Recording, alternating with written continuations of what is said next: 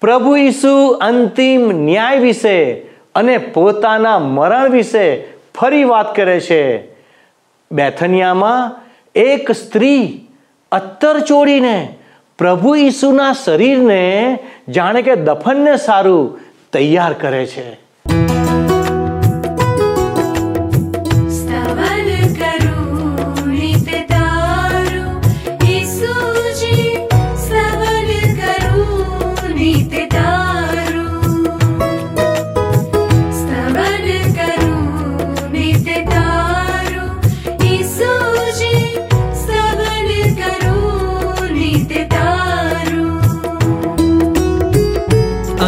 सवारे साध सुनीतौ महिमा करु प्रभु तारो। महिमा करु प्रभु तारो। स्तवन करु नित नार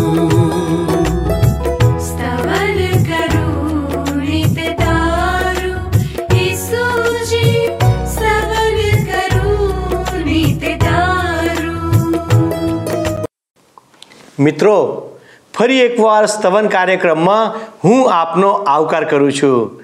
આજે જે દર્શકો પ્રથમવાર આ કાર્યક્રમમાં અમારી સાથે જોડાયા છે, તેમનો હું હૃદયપૂર્વક આવકાર કરું છું. હું મારા નવા દર્શકોને જણાવવા માગું છું કે આ દિવસો દરમિયાન અમે બાઇબલમાં આવેલ નવા કરારમાંથી માથીની સુવાર્તાનો વિસ્તારપૂર્વક અભ્યાસ કરી રહ્યા છીએ. આજે આપણે માથીની લખેલી સુવાર્તા તેના પચીસમાં અધ્યાયની એકત્રીસમી કલમથી લઈને છવ્વીસમાં અધ્યાયની સોળમી કલમ સુધી અભ્યાસ કરીશું. આજે આપણે દુનિયાના લોકોના ન્યાય વિશે શીખીશું. પછી આપણે છવ્વીસમાં અધ્યાયના આરંભમાં પ્રભુ ઈસુને પકડાવી દેવાનું ષડયંત્ર રચવામાં આવે છે તે વિશે જોઈશું. તે પહેલાં પ્રભુ ઈસુ પોતાના શિષ્યોની આગળ, પોતાના વધસ્તંભના મરણ વિશે છઠ્ઠી વાર વાત કરે છે. ફસલનું પર્વ નજીક આવી રહ્યું હતું અને યરુસાલેમ લોકોથી ભરચક હતું. તે પછી આપણે જોઈશું કે પ્રભુ ઈસુ સિમોન કોડીના ઘરે જાય છે અને ત્યાં એક સ્ત્રી મૂલ્યવાન અત્તરની સંગે મરમરની ડબ્બી લઈને આવી અને તે અત્તર પ્રભુ ઈસુના પગે રેડીને તેમને માન આપે છે. આ સમયમાં પ્રભુ ઈસુનો શિષ્ય યહુદા મુખ્ય યાજકો પાસે જઈને પ્રભુ ઈસુને પકડાવી દેવાનું ષડયંત્ર રચે છે.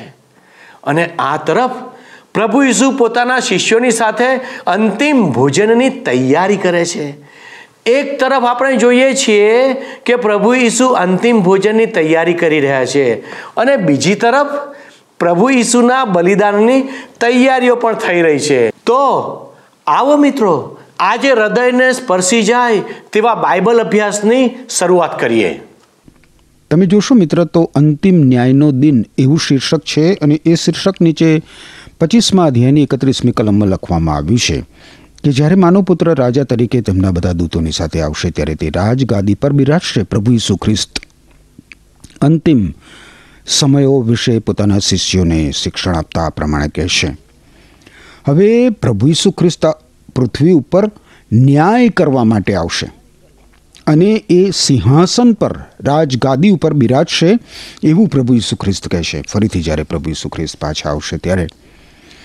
અને એટલે મિત્ર માથી અનુસાર શુભ સંદેશનો અને સમગ્ર બાઇબલનો એ જ સંદેશ છે કે ન્યાયાધીશ પ્રભુ ઈસુ ખ્રિસ્ત દુનિયાનો ન્યાય કરવાના છે. ઈસુ ખ્રિસ્ત પ્રત્યેક વ્યક્તિનો, દરેક જાતિનો અને દરેક રાજ્ય તથા દરેક દેશનો ન્યાય કરશે. વ્યક્તિગત રીતે અને સામૂહિક રીતે ન્યાય કરશે. બત્રીસમી કલમમાં કહે છે, અને બધી પ્રજાઓ તેમની પાસે એકઠી થશે. ત્યારે જેમ ભરવાડ ઘેટાને બકરાથી જુદા કરે છે, તેમ તે લોકોને બે ભાગમાં વહેંચી નાખશે. સમગ્ર માનવજાત અંગત, વ્યક્તિગત રીતે જૂથ જાતિમાં પ્રભુ ઈસુ ખ્રિસ્ત સમક્ષ ઊભી રહેશે. બહુ જ મોટો વિશાળ સમુદાય બે ભાગમાં વહેંચાઈ જશે. અને ભરવાડ જે રીતે પોતાના ઘેટા બકરાને ઘેટા તરીકે અને બકરા તરીકે જુદા જુદા તારવે છે, એ જ રીતે પ્રભુ ઈસુ ખ્રિસ્ત સમગ્ર માનવજાતને બે જૂથોમાં વહેંચી કાઢશે. તેત્રીસમી કલમમાં કહેશે પ્રભુ ઈસુ ખ્રિસ્ત કે ઘેટાને જમણી તરફ અને બકરાને ડાબી તરફ રાખવામાં આવશે. સમગ્ર માનવજાતને બે જૂથોમાં વહેંચી નાખવામાં આવશે. પોતાના દુષ્કર્મોના બંધનોમાંથી, પાપોની શિક્ષામાંથી ઉદ્ધાર પામેલા લોકો એક બાજુ અને બીજી બાજુ ઉદ્ધાર નહીં પામેલા લોકો. આગળ તમે જુઓ, ચોત્રીસથી ચાળીસ કલમમાં પ્રભુ ઈસુ ખ્રિસ્ત કહે છે કે, ત્યાર પછી જમણી તરફના લોકોને રાજા કહેશે, મારા પિતાથી આશીષ પામેલાઓ આવો. આ સૃષ્ટિના સર્જન પહેલાં જે રાત તમારા માટે તૈયાર કરવામાં આવેલું છે તે લો. મને ભૂખ લાગી હતી, ત્યારે તમે મને ખોરાક આપ્યો. તરસ લાગી હતી ત્યારે પાણી આપ્યું. હું અજાણી વ્યક્તિ હતો ત્યારે તમે તમારા ઘરોમાં મને આવકાર આપ્યો. મારી પાસે વસ્ત્ર ન હતા ત્યારે તમે મને કપડાં આપ્યા. હું બીમાર હતો ત્યારે તમે મારી મુલાકાત લીધી અને જેલમાં હતો ત્યારે તમે મારી ખબર લીધી. એ સમયે ન્યાયીઓ ન્યાયીઓ એટલે ઉદ્ધાર પામેલા, પુનિત પાવન થયેલા લોકો જવાબ આપશે, પ્રભુ, ક્યારે અમે તમને ભૂખ્યા કે તરસ્યા જોયા અને ખોરાક કે પાણી આપ્યા? ક્યારે અમે તમને અજાણી વ્યક્તિ તરીકે જોયા અને અમારા ઘરોમાં આવકાર આપ્યો કે નગ્ન જોઈને વસ્ત્રો આપ્યા? ક્યારે તમે બીમાર કે જેલમાં હતા ને અમે તમારી મુલાકાત લીધી? રાજા વળતો જવાબ આપશે. જ્યારે આ મારા નાના ભાઈઓમાંના એકને તમે એ મદદ કરી, ત્યારે તે તમે મારા માટે કર્યું. હવે મિત્ર, બાઇબલમાં સંદર્શનનું પુસ્તક છે. એમાં જણાવ્યા પ્રમાણે એક લાખ ચુમ્માલીસ હજાર પસંદ કરાયેલા અને ઈશ્વરથી મુદ્રાંકિત કરાયેલા યહૂદીઓ, ઇઝરાયેલી લોકો એ આવનાર મહાવિપત્તિ કાળના સમયમાં શુભ સંદેશ લઈને સમગ્ર માનવજાતમાં વેરાઈ જશે. પ્રભુ ઈસુ ખ્રિસ્ત એ ઈશ્વરનું બલિદાન છે અને તેમના દ્વારા મનુષ્યને પાપની માફી મળે છે એ વાત સમગ્ર માનવજાતને દેશે દેશમાં એ લોકો પ્રગટ કરશે અને પ્રભુ ઈસુ ખ્રિસ્ત બહુ જ જલ્દીથી આ દુનિયા ઉપર પાછા આવી રહ્યા છે. એ પણ જણાવશે. આગળ જુઓ એકતાળીસથી છેતાળીસ કલમ. ત્યાર પછી જેઓ ડાબી તરફ છે તેમને તે કહેશે, તમે જેઓ ઈશ્વરના કોપ નીચે છો, તેઓ મારાથી દૂર ભાગો. શેતાન અને તેના સેવકોને માટે જે સાર્વકાલિક અગ્નિ તૈયાર કરવામાં આવેલો છે, તેમાં પડો. મને ભૂખ લાગી હતી પણ તમે મને ખોરાક આપ્યો નહીં. મને તરસ લાગી હતી, પણ તમે મને પાણી આપ્યું નહીં. હું અજાણી વ્યક્તિ હતો, પણ તમે તમારા ઘરોમાં મારો આવકાર કર્યો નહીં. નગ્ન હતો, પણ તમે મને વસ્ત્રો પહેરાવ્યા નહીં. હું બીમાર હતો અને જેલમાં હતો, તો પણ તમે મારી મુલાકાત લીધી નહીં. ત્યારે તેઓ જવાબ આપશે કે, પ્રભુ, ક્યારે અમે તમને ભૂખ્યા કે તરસ્યા કે અજાણી વ્યક્તિ કે નગ્ન કે બીમાર કે જેલમાં જોયા અને તમારી મદદ કરી નહીં? રાજા તેમને વળતો જવાબ આપશે, જ્યારે આ નાનાઓમાંના એકને મદદ કરવાનો તમે ઇનકાર કર્યો, ત્યારે તે તમે મારા માટે કર્યું નહીં. એ લોકોને સાર્વકાલિક સજાને માટે મોકલી આપવામાં આવશે, પણ ન્યાયીઓ સાર્વકાલિક જીવન મેળવશે. ઈશ્વર પુત્ર પ્રભુ ઈસુ ખ્રિસ્તનો અસ્વીકાર કરનાર ઈસુ ખ્રિસ્તનો બહિષ્કાર કરનાર, નકાર કરનાર લોકોને અનંતકાળના વિનાશમાં ફેંકી દેવામાં આવશે. અને એ સ્થળ તો શૈતાન અને તેના સેવકો માટે તૈયાર કરવામાં આવ્યું છે, એટલે કે સાર્વકાલિક અગ્નિમાં એ લોકોને નાખી દેવામાં આવશે. મારું મિત્ર, આપણે હવે માથ્ય અનુસાર શુભ સંદેશના છવ્વીસમાં અધ્યાયમાં પ્રવેશ કરીએ છીએ. છવ્વીસમાં અધ્યાયમાં ઈસુની વિરુદ્ધ કાવતરું. એ શીર્ષક નીચે તમે જોશો તો પહેલી કલમમાં લખ્યું છે કે આ બધી બાબતોનું શિક્ષણ પૂરું કર્યા પછી ઈસુએ પોતાના શિષ્યોને કહ્યું જ્યારે આ બધી બાબતોનું શિક્ષણ પ્રભુ ઈસુ ખ્રિસ્ત પૂરું કરે છે, ત્યારે પ્રભુ ઈસુ ખ્રિસ્ત હવે શું થવાનું છે એ પોતાના શિષ્યોને જણાવી રહ્યા છે. જૈતુન પહાડ ઉપર માથી અનુસાર શુભ સંદેશના ચોવીસ અને પચીસ અધ્યાયોમાં ભવિષ્યકાળમાં અને ખાસ કરીને આ પૃથ્વી ઉપરથી ઈસુ ખ્રિસ્તની મંડળી ઊંચકાઈ જશે ત્યારબાદ એ મહાવિપત્તિ કાળના સમયગાળામાં જે બનવાનું છે એ વિષયે પ્રભુ ઈસુ ખ્રિસ્ત પ્રકાશ પાડી રહ્યા છે. હવે એ શિક્ષણ બંધ થાય છે. અને પ્રભુ ઈસુ ખ્રિસ્ત હવે જે કરવાના છે, એ વિશે જણાવી રહ્યા છે. બીજી કલમ તમે જુઓ. પ્રભુ ઈસુ ખ્રિસ્ત પોતાના શિષ્યોને કહે છે, તમે જાણો છો કે બે દિવસ પણ ઉપર વસે તે સમયે માનવ પુત્રને ક્રુસે જડવા માટે સોંપી દેવામાં આવશે. માથ્ય અનુસાર શુભ સંદેશના છવ્વીસમાં અધ્યાયની આ બીજી કલમમાં પ્રભુ ઈસુ ખ્રિસ્ત પોતાના મૃત્યુ વિશે ઘોષણા કરે છે. અને એક નોંધ પ્રમાણે અહીંયા છઠ્ઠી વાર છઠ્ઠી વાર પ્રભુ ઈસુ ખ્રિસ્ત પોતાના મૃત્યુ સંબંધી જાણ કરી રહ્યા છે. પ્રભુ ઈસુ ખ્રિસ્ત એ પણ જણાવે છે કે પાસખા પર્વને સમયે પોતે મૃત્યુ પામશે. પ્રભુ ઈસુ ખ્રિસ્તને માથી અનુસાર શુભ સંદેશમાં આપણે જોઈએ છીએ તો રાજા તરીકે બિરદાવવામાં આવ્યા છે. મૃત્યુ સમયે પણ મિત્ર, પ્રભુ ઈસુ ખ્રિસ્ત રાજા છે અને મૃત્યુ સમયે પોતે જ નક્કી કરીને અગાઉથી જણાવે છે કે પાસખા પર્વના સમયે એ મૃત્યુ પામશે. પ્રભુ ઈસુ ખ્રિસ્તના દુશ્મનો એમને ગુપ્ત રીતે અને બીજા જ સમયે મારી નાખવાની યોજના અને કાવતરું કરી રહ્યા હતા, જ્યારે પ્રભુ ઈસુ ખ્રિસ્તો જગ જાહેર રીતે અને એ પણ યહૂદી પાસખા પર્વ નિમિત્તે સમગ્ર માનવજાતના પાપ નિવારણને માટે માર્યા જશે એવું અગાઉથી ઘોષણા કરે છે. તમે જુઓ. હવે આગળ આપણે છઠ્ઠી અને સાતમી કલમ જોઈએ. શું કહે છે અહીંયા? બેથાનીમાં ઈસુનો અભિષેક. એ શીર્ષક નીચે છઠ્ઠી અને સાતમી કલમ લખે છે, ઈસુ બેથાનીમાં સિમોન કોડીના ઘરમાં હતા. તે વખતે એક સ્ત્રી આરસ પહાણની શીશીમાં ખૂબ કિંમતી અત્તર લઈને આવી. તેણે તે અત્તર ઈસુના જમતા હતા, ત્યારે તેમના માથા પર રેડ્યું. હવે પ્રભુ ઈસુ ખ્રિસ્તને માટે બેથાની ગામ. એ તો પ્રેમ સંપાદન કરવાનું સ્થળ હતું, મિત્ર. જ્યારે યરુશાલેમ તિરસ્કાર અને ઘૃણા અનુભવવાનું સ્થળ હતું પ્રભુ ઈસુ માટે. ઈસુ ખ્રિસ્ત પોતાના મૃત્યુ અગાઉ થોડા જ કલાકો બેથાનીમાં રોકાયા અને સિમોન કોઢીના ઘરમાં, જેને કોઢ થયો હતો, સિમોન નામના માણસને, એના ઘરમાં એ ઘટના બને છે. આપણને પ્રશ્ન થાય કે શા માટે પ્રભુ ઈસુ સિમોન કોઢીના ઘેર આવે છે? અથવા તો સિમોનને કોઢી કેમ કહેવામાં આવે છે? શું એને કોડ થયો હતો? એક સમય એવો હતો મિત્ર કે જ્યારે સિમોન કોળિયો હતો, પણ પ્રભુ ઈસુ ખ્રિસ્તે સંપૂર્ણ રીતે આ સિમોનનો કોડ મટાડી દીધો હતો. અને એટલે આજે એ પ્રભુ ઈસુ ખ્રિસ્તની સાથે સંગત માણી રહ્યો છે મિત્ર. અદ્ભુત એવી સંગત પ્રભુ ઈસુ ખ્રિસ્તની સાથે બીજા લોકો પણ સિમોનના ઘરમાં બેઠા છે. હવે એ જમાનામાં કોઈ પણ કોઢી અથવા તો રક્તપિત્તવાળી વ્યક્તિને અશુદ્ધ ગણવામાં આવતી અને એણે કાયમ માટે. જો આ રોગ એને મટે નહીં, તો કાયમ માટે. પોતાના ઘરથી, પોતાના ગામથી, પોતાના નગરથી દૂર ઉજ્જડ જગાનમાં, વેરાન જગામાં રહેવું પડતું હતું. પણ ઈશ્વર પુત્ર પ્રભુ ઈસુ ખ્રિસ્તે સિમોનનો શારીરિક અને પાપરૂપી કોડ બંને દૂર કર્યા. સર્જનહાર, તારણહાર ઈશ્વરની સાથે આજે એ સંગત માણી રહ્યો છે. એણે પ્રભુ ઈસુ ખ્રિસ્તને પોતાના ઘેર આમંત્રણ આપ્યું છે. અને એ પોતે પ્રભુ ઈસુ ખ્રિસ્તનો યજમાન છે. મિત્ર, પ્રભુ ઈસુ ખ્રિસ્ત આજે પણ આપણા હૃદયરૂપી ઘરમાં વસવાટ કરવા માગે છે. તમે પણ એ સિમોનની જેમ પ્રભુ ઈસુ ખ્રિસ્તની સાથે સંગત માણી શકો છો. તમારે તમારું હૃદય પ્રભુ ઈસુ ખ્રિસ્તને માટે ખુલ્લું મૂકવાની જરૂર છે. પ્રકટીકરણનું પુસ્તક છે, સંદર્શનનું પુસ્તક, એના ત્રીજા અધ્યાયની વીસમી કલમમાં પ્રભુ ઈસુ ખ્રિસ્ત કહે છે કે હું તમારા હૃદય દ્વાર આગળ ઊભો રહીને એ ખટખટાવું છું. જો તમે તમારું હૃદય દ્વાર ખોલશો, તો હું એમાં અંદર પ્રવેશ કરીશ અને તમારી સાથે વસવાટ કરીશ. જરૂર મિત્ર, તમે પણ પ્રભુ ઈસુ ખ્રિસ્તની સાથે સંગત માણી શકો છો.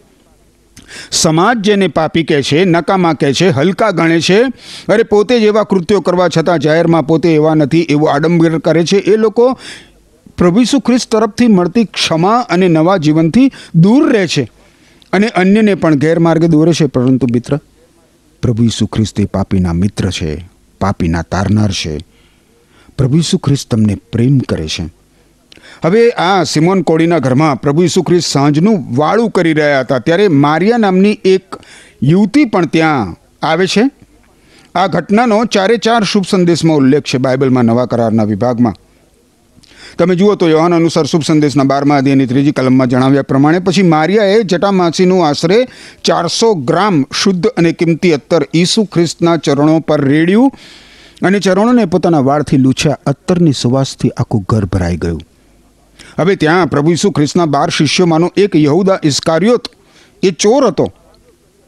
એણે આવા કિંમતી અત્તરના બગાડ વિશે અને એ નાણાંનો સારો ઉપયોગ થઈ શક્યો હોત એ વિશે કચકચ કરી હતી. જેની સાથે બધા શિષ્યો પણ સહમત હતા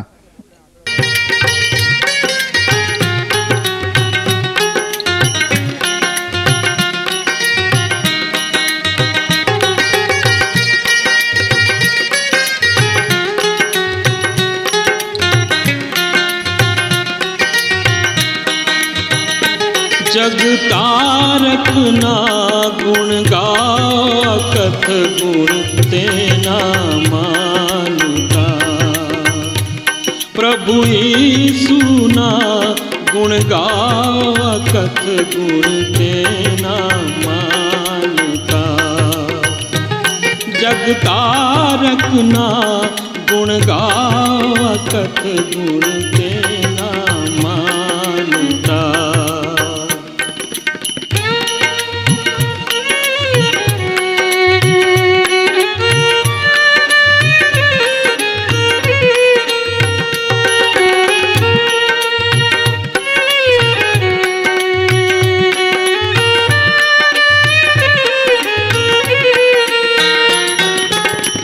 સહુનો કરતા કારણ તે છે સર્વ પરાક્રમ પૂરો સૌનો કરતા કારણ તે છે સર્વ પરાક્રમ પૂરો શોધક બોધક જે જગમાં છે, શોધક બોધક જે જગમાં છે સહુનો યત્ન અધૂરો અકત ગુણ તેના માનતા જગ તારક ના ગુણ ગાવ અકત ગુણ તેના માનતા પ્રભુ ઈસુના ગુણ ગાવા કથ ગુણ તેના માનતા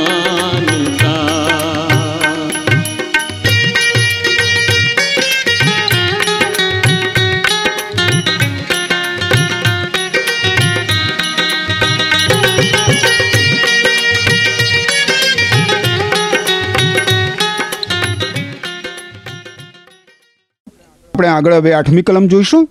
શું લખ્યું છે અહીંયા? એ જોઈને શિષ્યો ખૂબ ગુસ્સે થયા. તેઓએ કહ્યું, આ દુર્વ્યય શા માટે? જોયું તમે?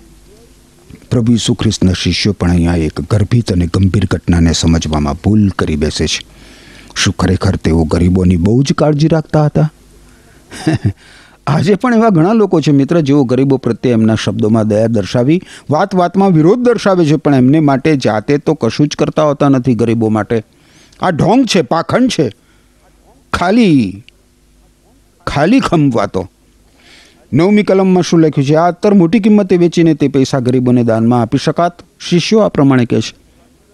એ વાત ગણતરીની દ્રષ્ટિથી સાચી હતી મિત્ર, કારણ કે એક ગ્રામીણ મજૂરની એક આખા વર્ષની મજૂરી જેટલી કિંમત એ કિંમતી અત્તરની થતી હતી. પરંતુ પ્રશ્ન એ છે કે યોગ્ય સમય, યોગ્ય પ્રસંગ, યોગ્ય વ્યક્તિ અને યોગ્ય ભાવના એ પાછળનો હેતુ અને પ્રેમ જોતા એ બગાડ નથી. દસમી કલમ શું કહે છે? તેઓ જે કહેતા હતા તેને ઈસુને ખબર હતી. તેથી તેમણે તેઓને કહ્યું, તમે આ સ્ત્રીને શા માટે હેરાન કરો છો? તેણે મારા પ્રત્યે ઉમદા કામ કર્યું છે. મિત્ર, જ્યાં ઈશ્વરનો મહિમા થતો નથી, પણ માત્ર માણસની કે સંસ્થાની વાહ વાહ થાય છે, ત્યાં દાન ધર્મ કરવાની જરૂર નથી. વ્યક્તિએ પોતાની વાહવા માટે કે નામના મેળવવા માટે પણ દાન ધર્મ કરવાની જરૂર નથી. જ્યાં આવા દાનોનો ગેર ઉપયોગ થતો હોય, અયોગ્ય વહીવટ થતો હોય, માત્ર પોતાના ખિસ્સા ભરવાની વાત થતી હોય, ત્યાં દાન ધર્મ આપવાની જરૂર ખરી કોઈ? શી જરૂર? વારું આગળ અગિયારથી તેર કલમો જોઈએ. લખ્યું છે કે ગરીબો તો પ્રભુ ઈસુ ખ્રિસ્ત પોતાના શિષ્યોને આ પ્રમાણે કહે છે કે ગરીબો તો હંમેશા તમારી સાથે રહેવાના છે. પણ હું તમારી સાથે હંમેશા રહેવાનો નથી. તેણે અત્તર ચોળીને મારા શરીરને દફન માટે અગાઉથી તૈયાર કર્યું છે. હું તમને સાચે જ કહું છું. સમગ્ર દુનિયામાં જ્યાં જ્યાં આ શુભ સંદેશ પ્રગટ કરવામાં આવશે, ત્યાં ત્યાં આ સ્ત્રીએ મારા પ્રત્યે જે કર્યું છે તે તેની યાદગીરી માટે કહેવામાં આવશે. અગિયારમી કલમમાં પ્રભુ ઈસુ ખ્રિસ્ત કહે છે કે જેઓ મને એટલે કે ઈશ્વરને માન અને મહિમા આપતા સુકૃત્યો કરે છે. તેમણે તે પ્રમાણે કરતા રહેવું જોઈએ. ઈશ્વર મિત્ર આપણા વલણો અને આપણા કૃત્યો તપાસે છે અને જે ઈશ્વરની ઈચ્છા પ્રમાણે કાર્યો કરે જ જાય છે, એને દુનિયા તરફથી નહીં. હા, દુનિયા તરફથી નહીં. પણ ઈશ્વર તરફથી જ સંતોષ, આનંદ અને એમ કરવાની પ્રેરણા અને શક્તિ મળે છે. જે બાબતો પ્રભુ ઈસુ ખ્રિસ્તના શિષ્યો પ્રેરિતો ન સમજી શક્યા, એ બાબત માર્યા સમજી શકી. અને એટલા માટે પ્રભુ ઈસુ ખ્રિસ્તના મૃત્યુ અગાઉ તેણે પ્રભુ ઈસુ ખ્રિસ્તને બહુ જ કિંમત ચૂકવીને, માત્ર નાણાંની જ નહીં, સામાજિક અને ધાર્મિક ટીકાઓની કિંમત ચૂકવીને પ્રભુ ઈસુ ખ્રિસ્તને એમના મૃત્યુ માટે અભિષિક્ત કર્યા. અભિષિક્ત કર્યા. ચૌદથી સોળ કલમો આગળ આપણે જોઈએ તો ઈસુને પકડાવી દેવા યહુદાની સંમતિ એ શીર્ષક નીચે લખવામાં આવ્યું છે. પછી બાર શિષ્યોમાંના યહુદા ઇસ્કારિયોતને મુખ્ય યજ્ઞકારો પાસે જઈને કહ્યું કે, ઈસુની ધરપકડ કરવામાં હું તમારી મદદ કરું તો તમે મને શું આપશો? તેઓએ તેને ચાંદીના ત્રીસ સિક્કા ગણી આપ્યા. એ સમયથી યહુદા ઈસુ ખ્રિસ્તને પકડાવી દેવાની યોગ્ય તક શોધ્યા કરતો હતો. યહુદા ઇશ્કારિયોત ભયંકર કાળું અને ભયંકર અઘટિત કૃત્ય કરવા જઈ રહ્યો છે. મારિયાએ જે કર્યું એના કરતાં યહુદાનું કૃત્ય કેટલું બધું વિરોધી અને કલંકિત કૃત્ય છે. યોહાન અનુસાર શુભ સંદેશના બારમા અધ્યાયની ચોથી કલમ પ્રમાણે આ જ યહુદા ઇસ્કારિયોત આવા કિંમતી અત્તરના બગાડ વિશે અને એ પૈસા ગરીબોને આપવા વિશે કચકચ કરે છે. અને યોહાન અનુસાર શુભ સંદેશના બારમા અધ્યાયની છઠ્ઠી કલમ પ્રમાણે, એ જ યહુદાને ચોર તથા પૈસા મારી ખાનાર તરીકે ઓળખાવવામાં આવ્યો છે. તમે જુઓ, પ્રભુ ઈસુની સાથે રહીને, પ્રભુ ઈસુ ખ્રિસ્તને નામે અને પ્રભુ ઈસુ ખ્રિસ્તને કામે ચોરી કરનાર, પૈસા મારી ખાનાર, હવે પ્રભુ ઈસુ ખ્રિસ્તને વેચવા બેઠો છે. અને ચાંદીના માત્ર ત્રીસ સિક્કાઓમાં એણે પ્રભુ ઈસુ ખ્રિસ્તને વેચી દીધા. હવે આ યહુદાએ ઇસ્કારિયોત, પ્રભુ ઈસુ ખ્રિસ્તનો શિષ્ય, ઈસુ ખ્રિસ્તને ધોકો દેવાની પકડાવી દેવાની યોગ્ય તક શોધ્યા કરતો હતો. મિત્ર, ઈસુ ખ્રિસ્ત ઈશ્વર પુત્ર હતા અને એટલે યહુદાને બહુ જ સારી રીતે જાણતા હતા કે યહુદા કોણ છે. એમ છતાં તમે જુઓ, ઈસુ ખ્રિસ્તે યહુદાને કેટ કેટલી તકો આપી, કેટલો લાંબો સમય આપ્યો પોતાના પાપોનો પશ્ચાતાપ કરવા માટે, પોતાના દુષ્કૃત્યો ત્યજી દેવા માટે. પણ બાઇબલમાં એના વિશે જણાવવામાં આવ્યું છે કે તે ચોર તથા પૈસા મારી ખાનાર વ્યક્તિ હતો. એ જાણી જોઈને પાપમાં પડી રહ્યો છે. પૈસો એનો ઈશ્વર બની ગયો. અને ત્યારે એણે પોતાના અને સમગ્ર સૃષ્ટિના પ્રભુને માત્ર ત્રીસ જ ચાંદીના સિક્કાઓમાં વેચી નાખ્યા. યહુદા પ્રત્યે તમને સહજ રીતે તિરસ્કાર આવે એ સ્વાભાવિક છે મિત્ર. અને એમ છતાં, શું આપણે પણ ઘણી બધી વાર આવું ઘોર, અઘટિત કૃત્ય નથી કરતા? જે પાપ માટે આપણે યહુદાને દોષિત ઠરાવીએ છીએ, શું એ જ પાપ માટે આપણે પોતે દોષિત હોતા નથી? અને જો ખરેખર એવું છે, તો આપણા પાપોનો પશ્ચાતાપ કરીને પ્રભુ ઈસુ પાસે માફી માગવાની અને અનંત જીવન, નવા જીવનની શરૂઆત કરવાની આપણે જરૂર છે. કારણ કે આગળ આપણને પાપને વેચાઈ ગયેલા યહુદાની ભયંકર હાલત અને બહુ જ કરુણ અંજામ જોવા મળશે. આજે મિત્ર, આપણને માથે અનુસાર શુભ સંદેશના છવ્વીસમાં અધ્યાયમાં બે વિરોધાભાસી પાત્રો વિશે જોવા મળ્યું. મારિયા અને યહુદા. એક છે પૂરેપૂરી રીતે પ્રભુ ઈસુ ખ્રિસ્તને પ્રેમ કરનાર અને સંપૂર્ણ રીતે પ્રભુ ઈસુ ખ્રિસ્ત માટે ખાલી થઈ જનાર એવી વ્યક્તિ જ્યારે બીજી વ્યક્તિ જે સતત પ્રભુ ઈસુ ખ્રિસ્તની સાથે રહેવા છતાં સતત પ્રભુ ઈસુ ખ્રિસ્તના ચમત્કારો જોવા છતાં પોતાની નજરે સતત પોતાના કાનથી પ્રભુ ઈસુ ખ્રિસ્તનું શિક્ષણ સાંભળ્યું હોવા છતાં પણ પ્રભુ ઈસુ ખ્રિસ્તથી દૂર રહ્યો. પ્રભુ ઈસુ ખ્રિસ્તને એણે દગો દીધો.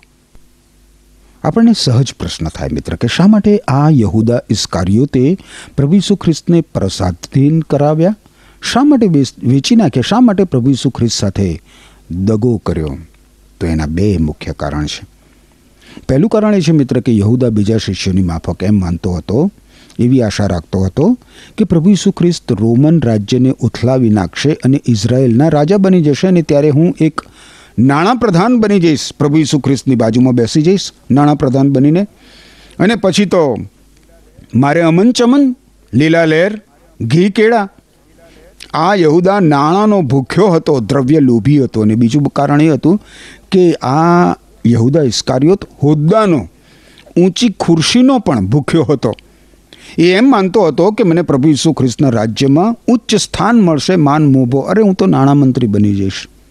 પરંતુ જ્યારે મારિયાએ, મારિયા નામની યુવતીએ એ સિમોન કોળિયાના ઘરમાં એ કિંમતી અત્તર ચોળ્યું પ્રભુ ઈસુ ખ્રિસ્તના ચરણોમાં ત્યારે પ્રભુ ઈસુ ખ્રિસ્તે પોતાના મૃત્યુ વિતે સાફ સાફ જાહેર કર્યું કે હું બે દિવસ પછી યહૂદી આગેવાનોના હાથમાં પકડાઈ જઈને ક્રુસે ચડાનાર છું. પણ ત્યારે આ યહુદા ઇસ્કારીઓતે મનોમન વિચાર્યું કે મારે આવા આત્મિક રાજ્યમાં અને નકામી વાતોમાં શા માટે સામેલ થવું જોઈએ? મને અહીંયા શું મળવાનું? અને એ લોભિયાએ પોતાના લોભમાં પ્રભુ ઈસુ ખ્રિસ્તને માત્ર ત્રીસ ચાંદીના સિક્કામાં વેચી નાખ્યા. પૈસા માટે અને એ વખતના ધાર્મિક આગેવાનો તરફથી વાહ વાહ પામવા માટે યહુદાએ પ્રભુ ઈસુ ખ્રિસ્તને વેચી નાખ્યા. મિત્ર, સ્વાર્થ, નકામી અને વ્યર્થ આકાંક્ષાઓ માનવીને કેટલી હદે હલકો કરી નાખે છે, કેવા વિનાશમાં ફેંકી દે છે. યહુદાના પાત્ર દ્વારા આપણને ચેતવણી મળે છે. જે આપણે જીવંત ઈશ્વરને જ માન, મહિમા અને ગૌરવ આપીએ. ઈશ્વરને જ આપણા ઈશ્વર રાખીએ. કારણ કે ગમે તે વસ્તુ, ગમે તે વ્યક્તિને પામવાનો લોભ આપણને આપણો જ વિનાશ કરનાર બની જાય છે. જ્યારે મારિયાએ સાચા હૃદયથી પ્રભુ ઈસુ ખ્રિસ્તની આરાધના ભક્તિ કરી અને પોતાનું જે સૌથી મૂલ્યવાન અત્તર હતું એ પ્રભુ ઈસુ ખ્રિસ્તના ચરણોમાં અર્પી દીધું. આ જ સ્વાર્પણ છે, મિત્ર. ઈશ્વર પ્રત્યેનો આ જ સાચો પ્રેમ છે. શું તમે, મિત્ર, તમારું હૃદય સંપૂર્ણ રીતે પ્રભુ ઈસુ ખ્રિસ્તને સોંપી દેશો? મિત્રો, આજના અભ્યાસમાં આપણે ઘણી બધી વાતોનો બહુ જ ઊંડાણપૂર્વક અભ્યાસ કર્યો. પ્રભુ ઈસુ ન્યાયની વાત કરે છે, જે પચીસમા અધ્યાયની એકત્રીસમી કલમથી લઈને છેતાળીસ કલમ સુધી આપવામાં આવેલ છે. પ્રભુ ઈસુ ઘેટા અને બકરા વિશે વાત કરે છે. જ્યાં ઘેટાને બચાવી લેવામાં આવ્યા છે. જે ખોવાઈ ગયા હતા અને બકરા અન્ય જાતિઓને પ્રગટ કરે છે. જેમણે પ્રભુ ઈસુનો સ્વીકાર કર્યો નહોતો. છવ્વીસમાં અધ્યાયની શરૂઆતમાં જ પ્રભુ ઈસુ ફરીથી પોતાના શિષ્યોને પોતાના વધસ્તંભના મરણ વિશે વાત કરે છે. તે પોતાના શિષ્યોને સમજાવવા માગે છે કે બધા પાપીઓને બચાવવા માટે કોઈ એક નિર્દોષ વ્યક્તિએ મરવું જરૂરી છે.